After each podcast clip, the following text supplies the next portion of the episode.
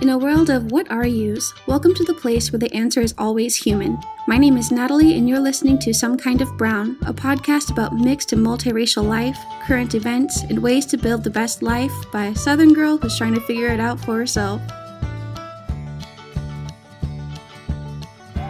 Hi, everyone. Welcome back to another episode of Some Kind of Brown. Today we have a very special guest. Well, she's not my first guest, but it was my first time guessing. I'm with October from Ignorance Conscious, and I am really excited to talk to her again. Yay, thank you. All right. Well, as she said, I'm October. I'm from Ignorance Conscience, which is a podcast and blog that talks about really all things social justice. I don't know how to narrow it down. so we talk about all things race, gender, LGBTQ, religion, any time a minority needs representation, I try to help with that. Mm-hmm. And yeah, Natalie was on. It was awesome. So I was like, I have to be on yours now.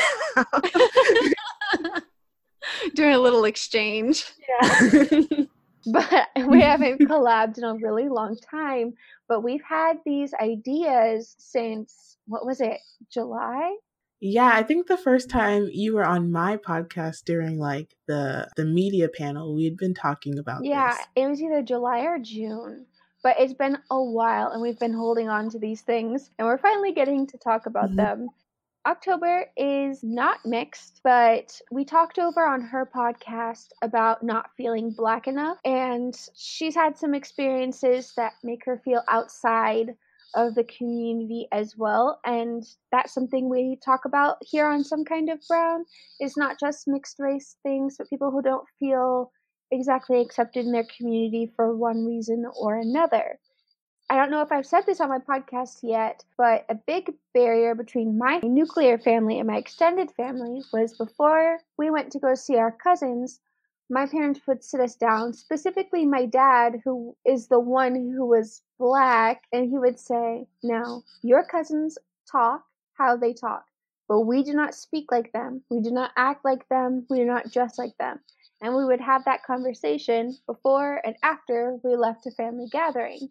I think we when we spoke before, you've had similar experiences with that. Yeah, I mean, my experiences weren't as blunt. My parents were a little more my parents were a little more like discreet with it, but they made it really known to me that my family or my extended family um they acted quote unquote ghetto and that you shouldn't yeah. act, you shouldn't act ghetto. And so that turned into when I went to family gatherings, I was kind of made fun of for acting white because I spoke a certain mm-hmm. way because my parents told me to, or I dressed a certain way, or I did certain activities that they didn't do, and I didn't listen to the music that they listened to because my mom didn't like cursing. I was restricted to what kind of TV I would watch. So when I went over to their houses, I was like, what is this TV show that you're watching? So my parents were more subtle about it, but there was definitely a separation towards how my extended family acted and how I was supposed to act.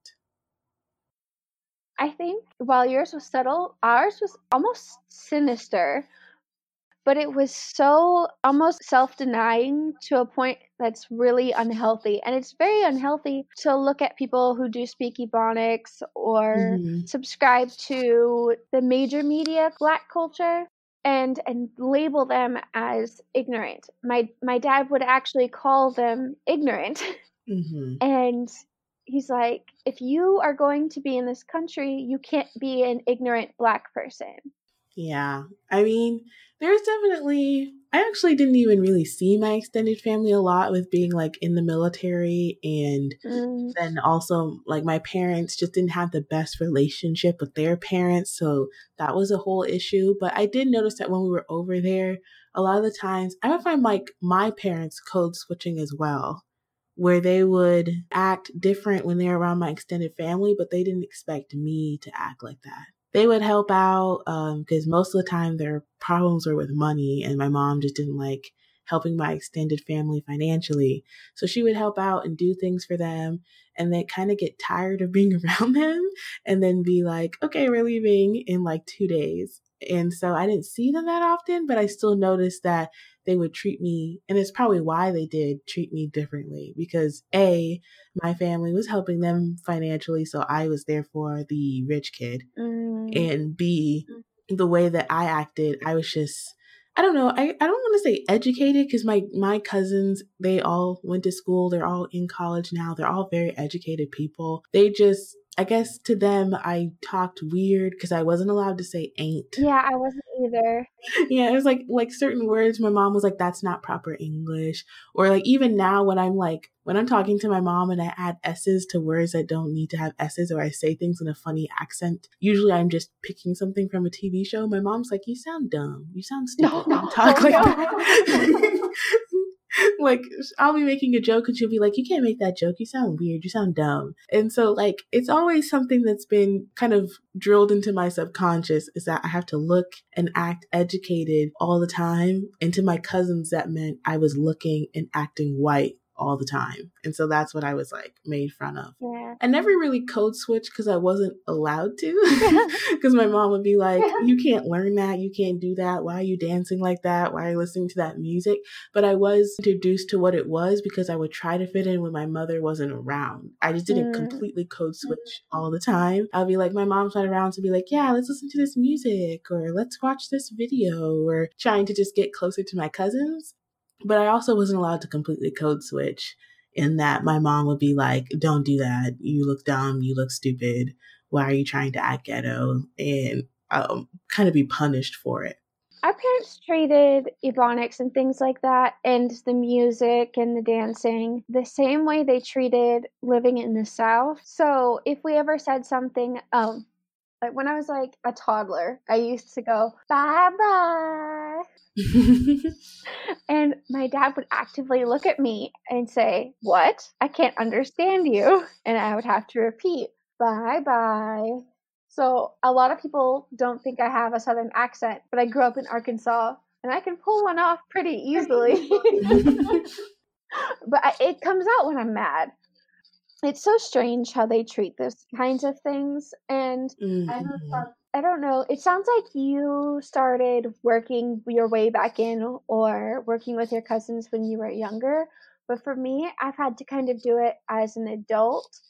Moving to college kind of freed me. I moved from Arkansas to New Orleans, where I had no family, didn't know anybody.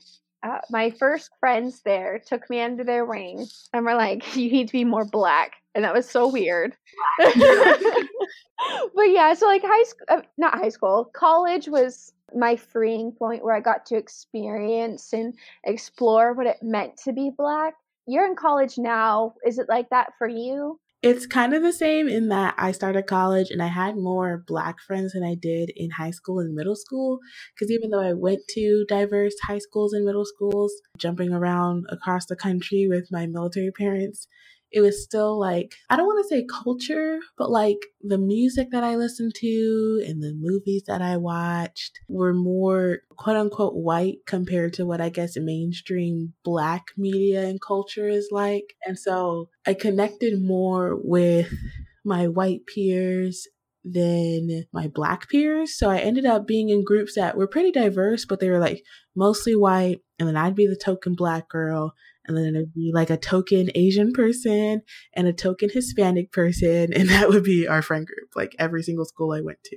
So college was interesting in that I had more black friends because I started going to different like NAACP groups and just different social justice clubs on campus to try to make friends. And I would end up connecting with like a lot of African American black students. And so then I had my friends telling me, like, you don't really act black. They like, you're like, eat like us, but you don't like watch or listen to music like us. Oh my gosh. It's so funny that you get that from both sides. Like, how? Why? Why am I getting this from both sides? Can somebody just give me a break? Yes. and so, like, I don't know. Like, even just the other day, me and one of my white friends went to a Zumba class because we're supposed to be workout buddies this year. Hashtag get my 2019 goals done. So, we went to a Zumba class. And after the Zumba class, she was like, Yeah, so you're like half white because you can like dance a little bit, but you got to work on that rhythm. And was like, what? oh my gosh. No. That is exactly what we talked about over on your podcast was that expectation of being able to dance. I have seen people who are fully black and they dance like Steve Urkel, and then you're gonna look at me and tell me I'm not twerking, which I can now, but I couldn't twerk before. But yeah, the Carlton, like, uh, where did that come from? Was he half white too? That's so funny. But yeah, no, I mean, it'll be the weirdest things. Like, I have random people stop me on campus and tell me, like, wow, you don't seem to be very black. Like, the other day, because I go to school in North Carolina and we have really bipolar weather. So, of, cur- of course, earlier this month it was snowing and now it's sunny. But anyway. Oh my gosh. it was like cold and freezing rain outside, but it was like 45 degrees around the 40s. And I had lived in Chicago for three years. So I walked outside without a jacket and was fine.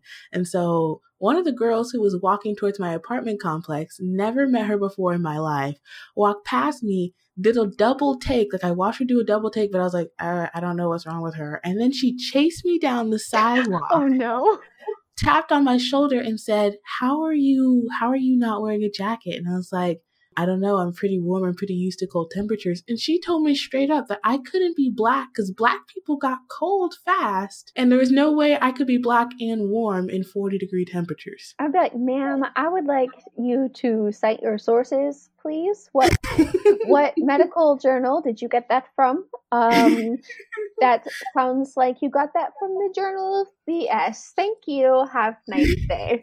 I was like, I was like trying to be nice. I was like, um, I'm just, you know, I'm from up north, and she was like, oh, maybe it's because I'm from the south, and I was like, yeah, but why the first thing that came to your mouth, like to your mind, was race and not maybe just weather or environment? Like the first thing she said to me before the comment about me living up north was that you must not be like fully black. And I was like, what is that? I wonder if it's I wonder if it's just one of those stereotypes that's so embedded in our culture that nobody thinks about it. Just like I love watching horror movies and I've had people come at me saying I'm not black because ain't no black person gonna be watching stuff like that. I'm sure you've heard why are horror movies full of white people? Because black people will be gone the minute yep. the minute a cabinet rattles they move out.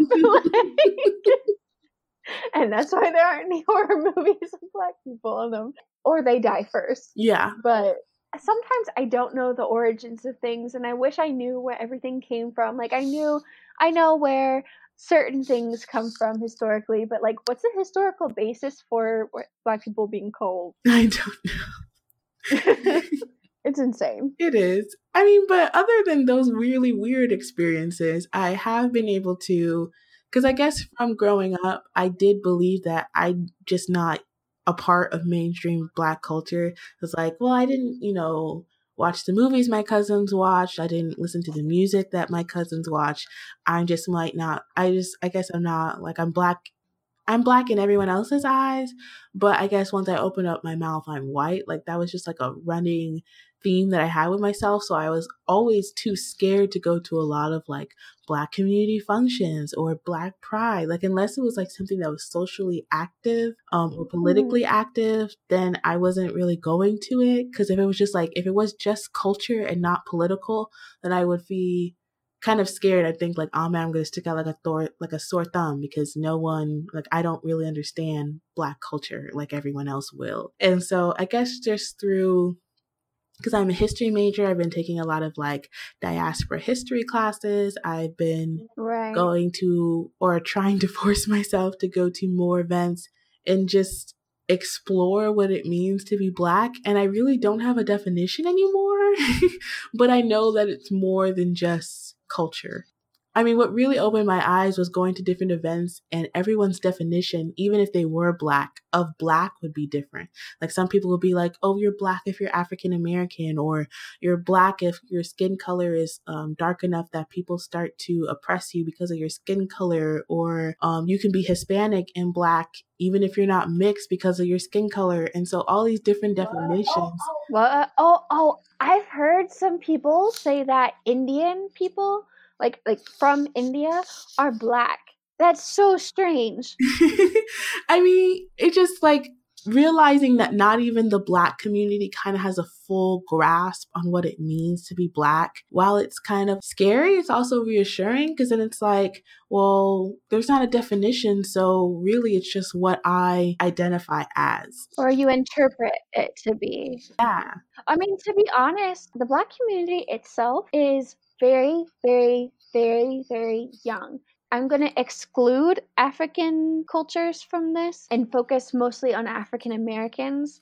It took until the 70s, some places in the South, for segregation to be completely gone. When you think of that mentality and that culture and how pervasive it was not so long ago, yeah. It makes sense that not even African American people know what black is. Yeah. And I think we, we talked about this a little bit on my podcast as well. It's just that is there even a need for a shared definition? But I feel like a lot of people think that there is. I don't know if there needs to be. I'm kind of more in favor of just all people of color uniting. And even though we may face different cultural problems, I feel like we all face very similar political and social problems when it comes to oppression.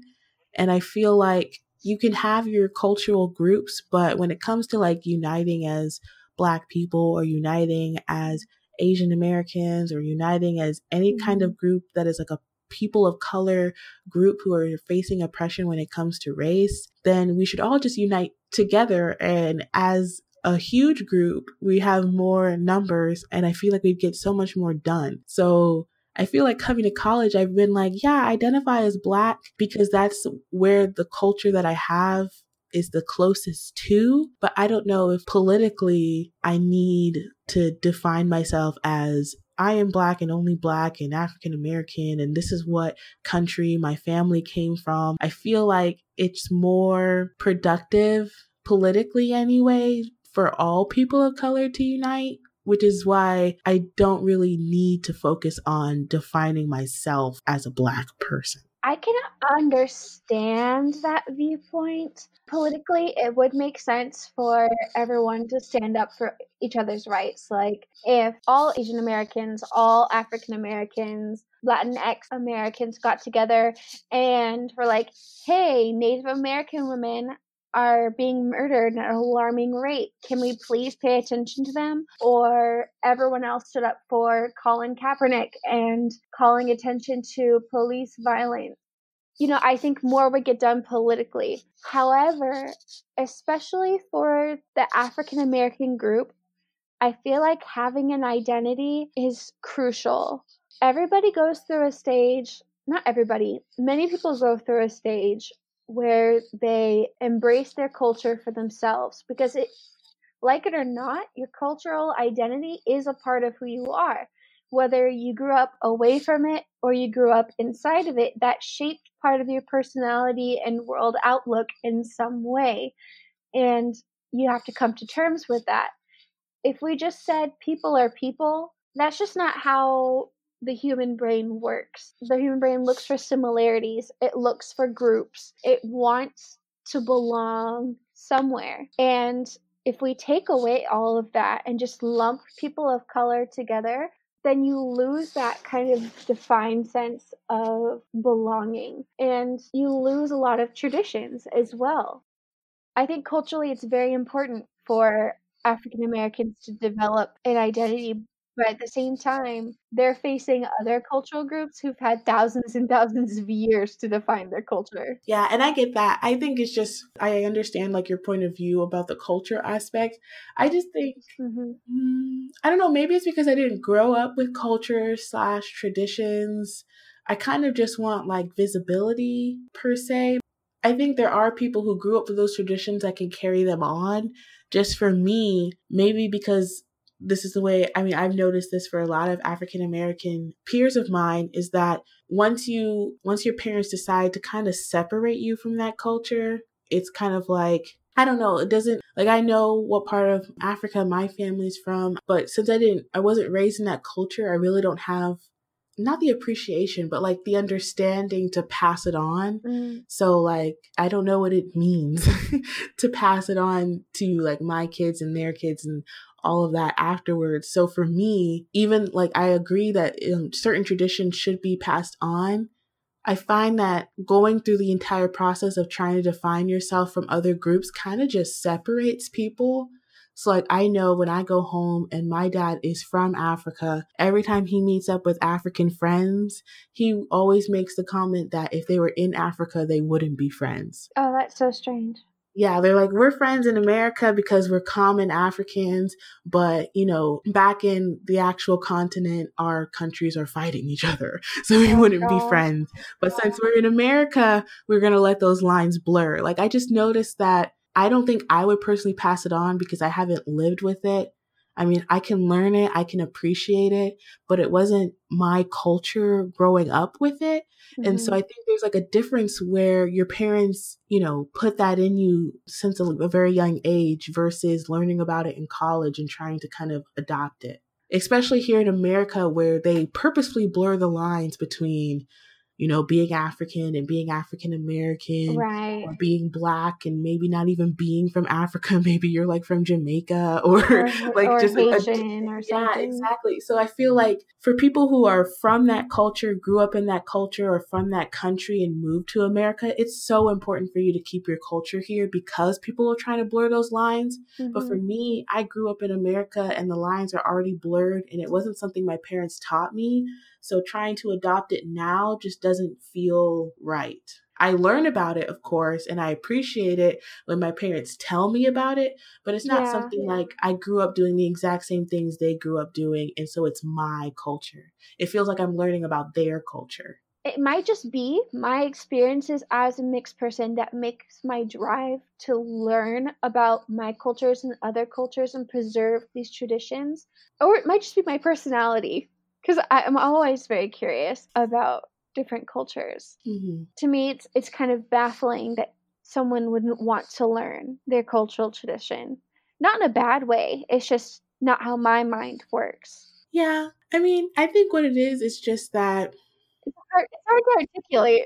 Yeah, it is. I think what it is is not that there's an absence of drive because I'm a history major, so anything that my parents tell me about you know their past or their country it interests me of course and i and i mm-hmm. like hearing their stories it's just when i hear their stories they don't feel like my culture oh so you just feel disconnected from it yeah so i'm learning their culture i just don't feel comfortable enough with since maybe I wasn't raised with it, because I kind of, like I said, my parents were just like, you're American now.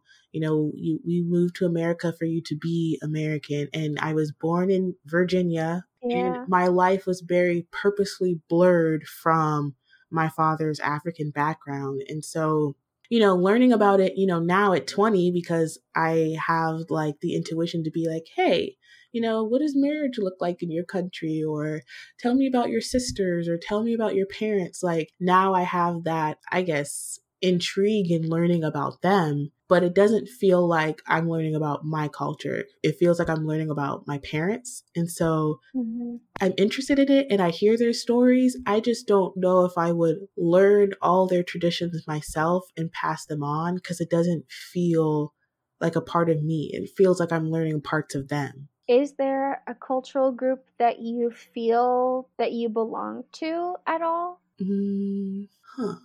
It's not very like defined, but and this is why I was telling you like that's why I don't know if I really need a definition, but like I feel like anytime I have something in common with people who are also African American, it's something we can talk about me and my best friend are Mary J. Blige people, and we just sit down and listen.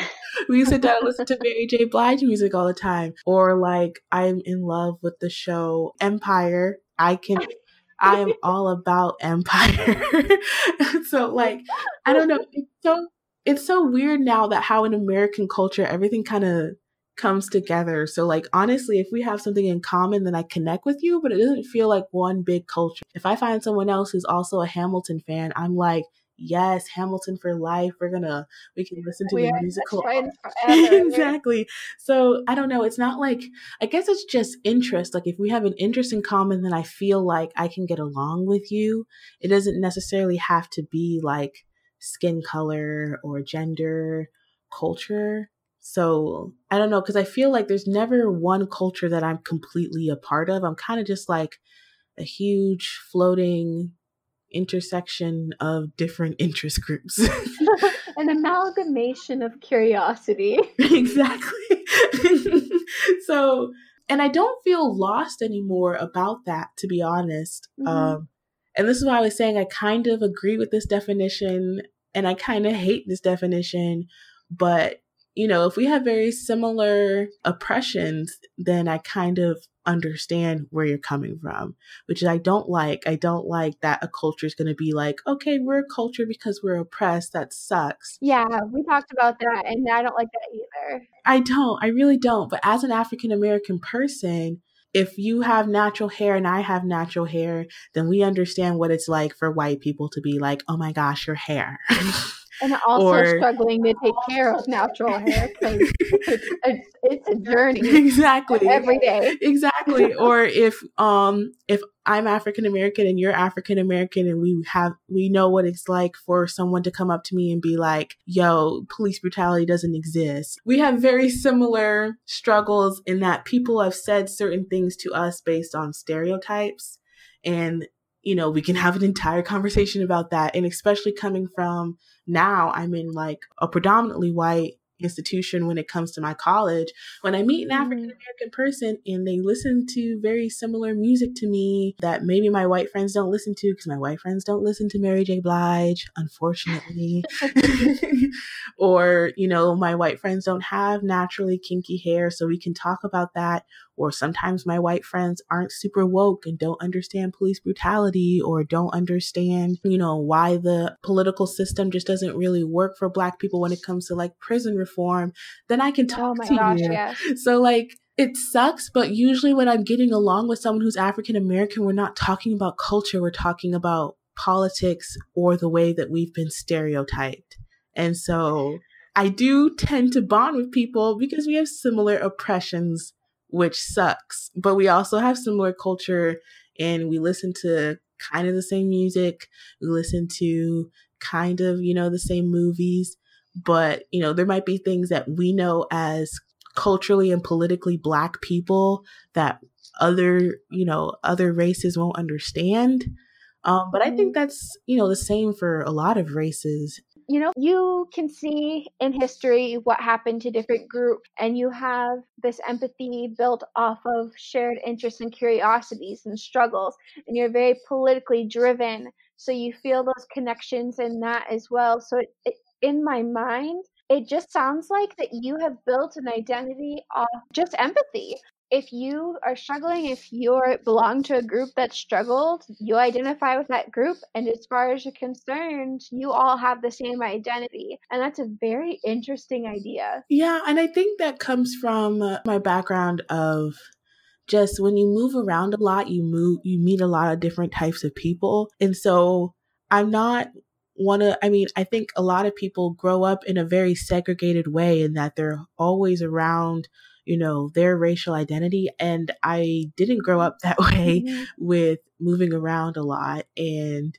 I did go to mainly towns that had people of color, but I also had times where I was in mainly towns that were white predominant. So I think maybe that also has to do with my military background is that when you move around a lot, and then you start talking to people who don't have the same racial or gender or hair or any type of thing close to you and you find that you still have similarities and you still have I don't know, just things in common that it kind of opened up my worldview where I was like, you know, we're not so different because I know like we have something in common, even if it's not our race, even if it's not our gender, even if it's not our politics. I'm very used to meeting someone and instantly trying to find something that we have in common so that we can connect. Mm-hmm. And maybe that's why my identity in general is just very like, I'm October. I don't really, I mean, I try not to because I think it's kind of pointless to separate the different pieces of your identity.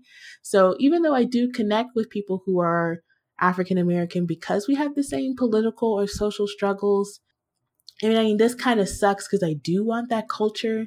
It just doesn't feel like my culture. Mm-hmm. I've just been, I'm not, I wasn't raised in a way where I was united by culture. I was united by talking to someone and finding something in common, and then boom, you're my friend, because I gotta make friends like every I have to make friends like every three or four years. So we got something in common. We gonna be friends. oh my gosh, I that you've given me a lot to think about. I don't think it's going to change necessarily my approach because I'm always very culturally curious and identify strongly with the parts of myself that I've discovered. But as far as understanding where other people are racially, that's given me a lot to think about. I feel like we started this episode we, we talked about code switching, but what it really turned into is almost a code switching of mindsets. I don't know. I think I, I, guess before this talk, I hadn't really realized that. I mean, I did realize I didn't have like a huge cultural background in my black identity, but I mean, I never guess I like looked into what made me identify as black. I was just like, you know, path of least resistance. That's my skin color. You know, I feel ties to it. I didn't realize they were mostly political ties, but I was like, yeah, you know, I'm black. so let's do this podcast. So actually, talking about this has been really helpful in figuring out my own, the way I own personally identify. And I love hearing, you know, your part about having that mm-hmm. culture tie. I mean, it has been a goal of mine to look more into my culture. I just don't know if I would ever adopt it. Like I want to learn about it to know it since I wasn't raised with it.